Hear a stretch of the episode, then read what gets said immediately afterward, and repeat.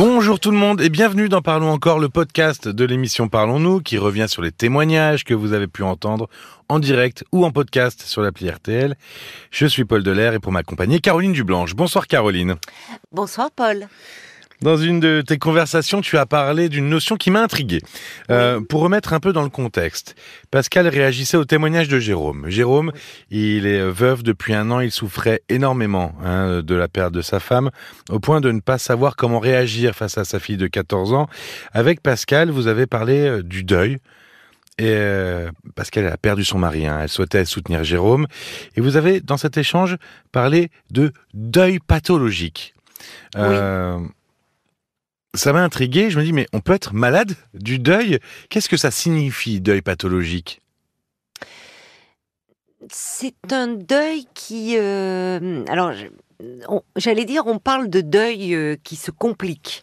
Euh, mais c'est pas encore ça. Un deuil qui se complique, c'est-à-dire on sait bien qu'il y a des étapes dans le deuil parce que le deuil est un processus euh, complexe, intime, c'est propre à chacun. Donc le deuil, le deuil pathologique, c'est qu'il y a un, état de souffrance tel qu'il est vraiment impossible d'avancer, que ça impacte tous les niveaux de la vie, euh, la sphère professionnelle, la sphère sociale, et que même il peut y avoir des réactions, euh, euh, comment dire, qui, qui relèvent effectivement de la pathologie, à la fois sur le plan psychique, mais aussi somatique. Physiologiquement parlant, ça peut se concrétiser. Oui, malheureusement, on sait que le, deuil affecte le système immunitaire affaibli le mmh, système immunitaire, un deuil classique. On parle d'un système immunodéprimé. Oui, finalement, on est plus fragile. Mais bien sûr, voilà, on est plus fragile. C'est le mot à tous les, mais pas seulement ça, psychiquement comme, euh, mais, aussi euh, on est affaibli. Mmh. Et psychiquement et physiquement. Et on sait qu'il y a euh, des personnes qui, dans l'année ou dans les deux ans qui suivent, peuvent avoir des ulcères on est mhm. euh, euh, des euh, il y a des AVC, plus grand risque d'accidents vasculaires cérébraux. Il peut y avoir aussi des problèmes cardiovasculaires. Mais finalement, toutes ces pathologies qui viennent de la de l'anxiété, euh, du stress. Oui, c'est ça qui vont être. Alors, il peut y avoir, il pouvait y avoir des facteurs de risque, mais que le, le stress va venir aggraver. De la même façon, quand je disais qu'on peut voir des, des états euh, qui, qui, c'est-à-dire qu'on est au-delà tout dépend en fait de la personnalité sur le plan psychique euh, de de l'endeuillé, hein, de la personnalité qu'il avait avant d'être mhm. confronté à ce deuil, des éventuels antécédents psy aussi qu'il mhm. avait, parce que le deuil euh, est un provoque un choc émotionnel si violent qu'il peut faire vaciller des personnes. Il peut y avoir ce qu'on appelle des décompensations psychiques, hein. euh, parce que au-delà de, de, la douleur de la perte, ça peut aussi faire ressurgir des peurs euh, qui étaient présentes Peut-être un peu sous-jacente. Sous-jacente, c'est le mot. Euh, des peurs liées à l'abandon, euh, liées. Le, deuil peut être vécu euh, comme comme un abandon dans les faits. De fait, la personne n'est plus là. Tu parlais de facteurs de risque, donc dans les choses qui peuvent qu'on est, qui, dans les choses qui font qu'on est plus susceptible de faire un deuil pathologique. Donc il y a la personnalité. Il y a la personnalité. Disais, certaines fragilités de départ. Oui. Est-ce qu'il y a d'autres choses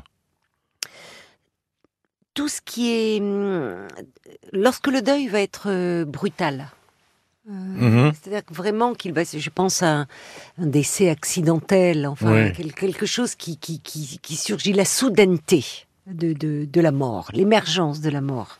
Euh, ça peut être des morts violentes, je pense à des suicides. Mhm.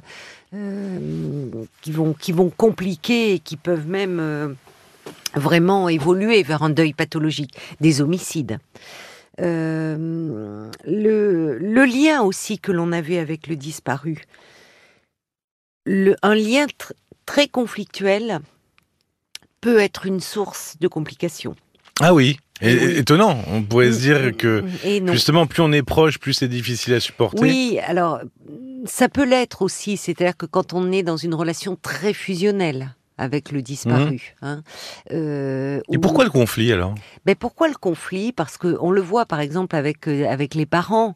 Euh, il y a tous les regrets, toute la culpabilité qu'on mmh, retrouve, mmh. qui fait partie des étapes du deuil, d'un deuil plus classique même si j'aime pas utiliser ce mot en l'associant au mot deuil, mais la culpabilité, les, les, regrets vont être au premier plan de, du vivant de la personne, euh, on peut espérer, même si on ne la voit plus, même si on est fâché avec elle, mais que peut-être ça s'arrangera, peut-être qu'il va y avoir des paroles qui vont mmh. apaiser. Donc le deuil quand il y a un lien qui est doux, qui est apaisé, qui est aimant, euh, euh, qui est sécurisant avec euh, avec le disparu, c'est un facteur de, de reconstruction. Ça aide à la reconstruction. Plus le lien était problématique, douloureux, difficile, plus tout ce qui, ce qui a, fait souffrir euh, l'endeuillé de, de, va, va ressurgir et va être remis au premier plan et va réveiller en fait tous les manques tous les manques euh, affectifs euh, présents. Oui, dans cette situation-là, c'est pas vraiment l'espoir qui fait vivre, c'est la vie qui fait l'espoir de se rabibocher. Et le jour où la vie n'est plus là, oui. on se dit que c'est voilà, il y a quelque chose qui est définitivement euh, terminé. Là aussi, euh, Pascal euh, disait très justement, ça ne fait qu'un an hein, que Jérôme était plongé dans, dans, ce deuil. Il y a un aspect euh, que l'on n'a pas évoqué à l'antenne parce que je, je craignais d'amener Jérôme sur ce terrain-là, peut-être à cette heure tardive, et que ça soit anxiogène pour ceux qui nous écoutaient. Sur les conditions du décès de sa femme. Mais oui.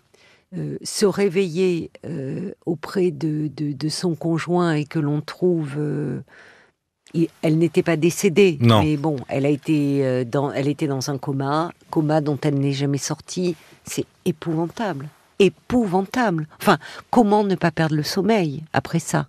Comment pouvoir retourner? On se demande même comment rentrer chez soi, dans sa chambre, dans la chambre qui est normalement le lieu du repos, de l'intimité. C'est effroyable et, ça peut générer un état de stress post-traumatique. En fait, je mmh. regrette de ne pas en avoir parlé euh, parce que j'avais le souci de dire de ne pas donner quelque chose d'assez d'anxiogène en fait à l'antenne, pour ceux qui nous écoutent, qui peuvent être dans leur lit, qui peuvent.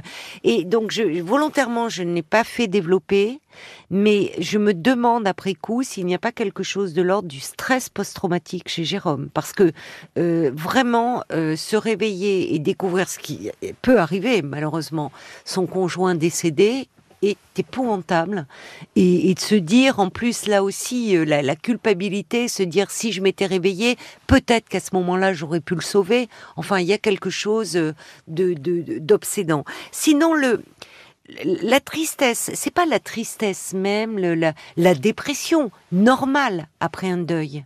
Je dis bien euh, dépression normale. Euh, être en dépression, c'est-à-dire d'avoir une tristesse très profonde après un deuil, ça fait partie. Ça fait partie du processus, oui. Quand on parle de deuil compliqué, qui n'est pas le deuil pathologique, c'est souvent parce que cette période de dépression s'éternise vraiment dure profondément. Et là peut nécessiter un accompagnement. Il n'y a pas de, alors il y a pas de date butoir, mais c'est, à un moment ça se ressent, c'est-à-dire que ça. Oui, si au bout de, enfin, je, ne veux pas donner de, parce que je, disais c'est quelque chose de complexe, d'intime. C'est très personnel le deuil. C'est très personnel, mais enfin si au bout de, on est trois quatre ans, on est toujours aussi euh, dans une dans une tristesse aussi envahissante il faut savoir demander de l'aide. Le, deuil compliqué, ça peut être parfois lié au déni. Un déni qui se prolongerait, qui est quelque chose qui, est fréquent dans les euh, dans, le dans le travail de deuil le, choc le déni ça fait partie du deuil euh, du deuil pathologique c'est-à-dire que oui non, d'accord. Ça fait partie d'un deuil normal. C'est là qu'on peut avoir cette période-là, dire c'est pas possible. Oui, en parle une période. Comment Mais comment C'est pas, c'est pas possible. C'est pas, c'est pas arrivé. C'est, mais pendant une période qui généralement voilà. est assez brève. Mais le fait que ça s'éternise. Voilà. Ça, on, peut, euh, euh, ça, peut évoquer là quelque chose euh, de l'ordre d'un deuil qui vraiment se, se, complique, voire devient très problématique. Mais je parlais de la culpabilité euh, envahissante. Il peut y avoir, euh, ça, peut aller loin. C'est-à-dire que il peut y avoir de, on est au-delà de la dépression. C'est-à-dire qu'on est vraiment dans quelque chose d'un épisode mélancolique, qui est le seuil au-dessus de l'état de la dépression. Ah oui avec des idées, avec euh, des idées noires, voire des idées suicidaires. Dans ces deuils pathologiques, on peut voir des comportements à risque. C'est-à-dire que la personne met se met volontairement en danger. Elle ne va plus s'alimenter, euh, elle va prendre certaines dépendances, dépendances, des addictions, euh, prendre le volant alcoolisé en des disant ben, au fond, voilà, des prises de risque, comme si au fond, et à quoi bon? Je m'en fous hmm. finalement, plus rien n'a d'importance. Euh, il peut y avoir je parlais des épisodes de mélancolie, mais on peut voir aussi des épisodes maniaques y compris chez les gens qui n'avaient pas de, euh, qui n'étaient pas atteints de troubles bipolaires. Ah, ça peut, ça peut. Ah oui, d'accord. Oui, parce que là, pour le coup, je te parlais avant du déni, de la, du, du, déni.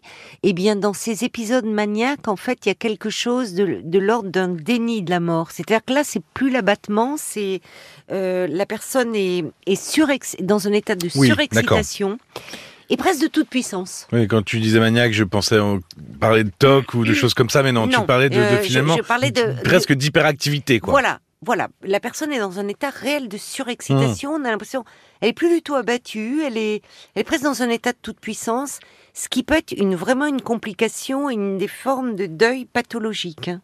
Euh, donc, euh, il peut y avoir un, en fait un repli sur soi qui, là encore, pour ça que c'est difficile d'évaluer. Parce que le repli sur soi, il est évidemment fréquent après un deuil. Oui, et puis finalement, même une période d'un peu d'hyperactivité, quand on veut dire on reprend le travail pour. Finalement, tout est dans le dosage et dans la façon, dans le changement du comportement. C'est un peu ça par rapport à avant. C'est-à-dire qu'il y a quelque chose qui est envahissant en fait. Mhm. Il faut que ça soit envahissant. Euh, l'anxiété, euh, les troubles anxieux, ils sont très présents quand on est en deuil. Mais euh, c'est la durée et l'intensité en fait qui vont faire la hmm. différence dans ce que je décris. Parce qu'on peut avoir un épisode, enfin dans les premiers temps, on est tellement sous le choc et sidéré, on peut dans les premiers temps, enfin c'est même très fréquent, on n'arrive plus à s'alimenter en fait, on n'arrive hmm. plus à dormir, on est bon. Mais c'est quand ça dure dans le dans le temps. Euh, les troubles anxieux, à ce moment-là, ça, ça, ça va peut être des attaques de panique. Ça, ça hmm. tourne à quelque chose. Donc, dans ces cas-là, et même avant, je dirais, quand le deuil se complique, il est vraiment important de chercher de l'aide. Ce que Jérôme semblait, euh, il avait du mal à accepter cette idée de. Oui. et, tout en me disant, parce que j'ai dit à un moment, il fait le choix de vivre. Quand on perd quelqu'un de cher, il n'y a pas X choix hein, qui se présente à nous. Soit effectivement, malheureusement, euh, certains, malheureusement, euh, dans cette douleur, euh, cherchent à rejoindre. Euh, sont résignés. Voilà, il y a une résignation ou même qui peut les pousser à, commettre l'irréparable. Soit on, on, poursuit, on décide de, vivre. Et, et, en fait, je pense que ce qu'a hum, et c'est là encore, je regrette de ne pas l'avoir évoqué, mais bon, pour les raisons que je, dont je te parlais, je pense qu'il y a je, ce qui complique le travail chez Jérôme, c'est c'est le contexte même dans lequel le décès de son épouse est survenu. Et ça compte, ça.